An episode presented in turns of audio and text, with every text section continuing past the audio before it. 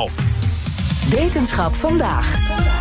Onderzoekers uit Delft en Groningen hebben hard gewerkt aan een kindvriendelijke knoopcelbatterij. Je weet wel, zo'n heel kleintje. Inmiddels is er patent aangevraagd en zien de eerste testen er goed uit. Daar gaan we over praten met wetenschapsredacteur Carlijn Meinders. Hey Carlijn. Hoi. Nou, een kindvriendelijke knoopcelbatterij. Hoe ziet die eruit? Ja, uh, het is vandaag, en ik denk dat de meeste mensen dit niet zullen weten, National Button Battery Awareness Day. Nee, dat wist ik niet. Nee. Uh, die dag is in het leven geroepen onder andere vanwege het overlijden van een Amerikaans meisje van anderhalf nadat ze zo'n knoopcelbatterij had ingeslikt. Mm. Die batterijtjes die kennen we allemaal wel, zitten in je autosleutels vaak bijvoorbeeld, of in speelgoed. En dit meisje is lang niet de enige die dit is overkomen. Luister even mee naar hart-longchirurg Chark Ebels van het UMCG. Ik vroeg hem hoe groot is dit probleem? Dat is moeilijk te zeggen, omdat er geen verplichte registratie is in geen enkel land. Dus er zijn schattingen.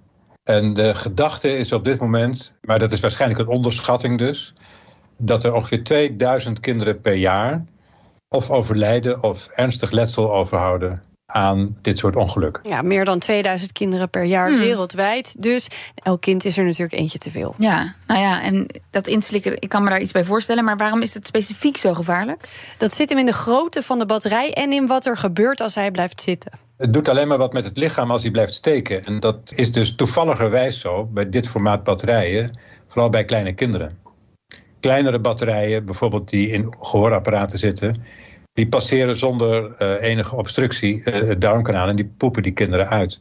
En grotere batterijen, die kunnen ze niet inslikken. Maar de batterijen van 2 centimeter diameter, en daar praten we nu over, uh, die blijven bij kleine kinderen gemakkelijk steken, omdat in die slokdarm een kalibersprong zit. En daar blijven ze dan op hangen. Het onderste gedeelte is ietsje minder wijd. Ja, en dat is ook het moment waarop het misgaat. Dan blijft die batterij daar zitten. En die blijft stroom produceren, want daarvoor zijn ze gemaakt. En omdat ze stroom produceren, wordt aan de ene kant de zuurgraad heel hoog, aan de andere kant heel laag. Het effect is dat het weefsel oplost. En een gat kan ontstaan in die slokdarm en ook in de structuren die daarnaast liggen, zoals de grote lichaamslagader, de aorta. Ja, daar moet je toch echt niet aan denken. Dat is echt afschuwelijk. Ja, ja precies. En natuurlijk kun je zelf zorgen hè, dat die batterijtjes nooit binnen handbereik liggen. Ook niet als je denkt dat ze leeg zijn.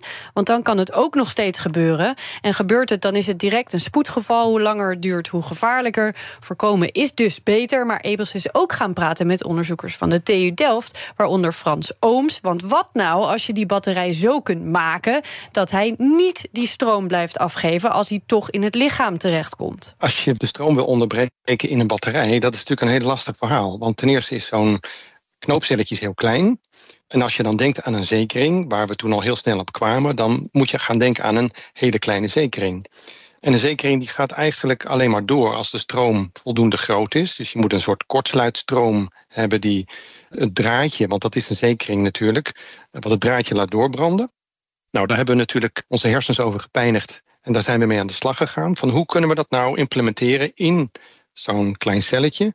Op een zodanige manier dat die dingen die in miljarden worden gemaakt ook kunnen blijven worden geproduceerd zonder dat je het hele proces gaat veranderen. Want dat is natuurlijk een heel lastig verhaal. Ja, dat is natuurlijk ook een hele belangrijke, want anders wordt het straks niet verwerkt in het productieproces. Mhm. Nou, daar zijn ze verschillende ontwerpen voor gemaakt. En ze zijn aan de gang gegaan met draadjes dunner dan een haar. Niet makkelijk om mee te werken, want het moet niet eerder al doorbranden, zo'n draadje, alleen precies op het goede moment. Dus die batterij die moet eigenlijk overal toepasbaar zijn, behalve in die slokdarm. En dan kom je op het vervolg. Die draadjes, dat werkte. Daar hebben we met uh, studenten ook aan gewerkt. En dat, dat hebben we kunnen aantonen dat dat kan. Um, toen hebben we een volgende stap gemaakt. En uh, gezegd, nou, we kunnen hem ook bewust heel snel laten ontladen via een goede geleider en niet via het speeksel. En dan kom je eigenlijk op de, wat je een omgekeerde zekering zou kunnen noemen, een, een shunt, zoals dat in de vaktermen heet. Uh, maar hoe kun je nou die shunt, eigenlijk een kortsluiting tussen de twee metalen delen de bodem en de top, hoe kun je die verwezenlijken? En dat die alleen maar afgaat of kortsluit op het moment dat hij dus in de slokdarm zit. Ja, voor het creëren van die kortsluiting hebben ze nu iets bedacht. Dan moet er nog een beschermend laagje omheen dat alleen oplost als het met speeksel in contact komt, maar niet als het met bijvoorbeeld een beetje zweet of zoiets in mhm. aanraking komt. Niet makkelijk. Valt in vervolgonderzoek ook nog wel wat aan te verbeteren. En dan moet nog gekeken worden hoe verwerk je dit dus in een productieproces. Maar in de testen is het dus wel gelukt om het voor elkaar te krijgen al. En dan moeten fabrikanten er nog wat mee doen. Dat lijkt me ook nog een lastige kwestie. Ja, ze hopen dat er fabrikanten zijn die denken: oeh, interessant. Dan kunnen wij zeggen: we hebben de veiligste batterij, we gaan hem maken. Maar wordt ook gewerkt aan een verplichting voor fabrikanten, uh, vertelde Ebels mij al. En um, uh, er zal een brief van hem en andere specialisten naar de Europese Commissie gegaan om hierop aan te dringen. En ondertussen ver buiten bereik leggen dus, die dingen. Ja, dat moet je sowieso uh, blijven doen. Uh, laten we voor nul gaan in plaats van die 2000. En mocht het trouwens misgaan, dan was er nog een tip. Honing geven aan het kind. Honing? Ja, uh, maar vooral ook gewoon zo snel mogelijk contact met een arts. En die honing die zorgt dan dat het een beetje wegleidt? Daar moeten we een andere aflevering ja. aan wijden. Dankjewel, Carlijn Meinders.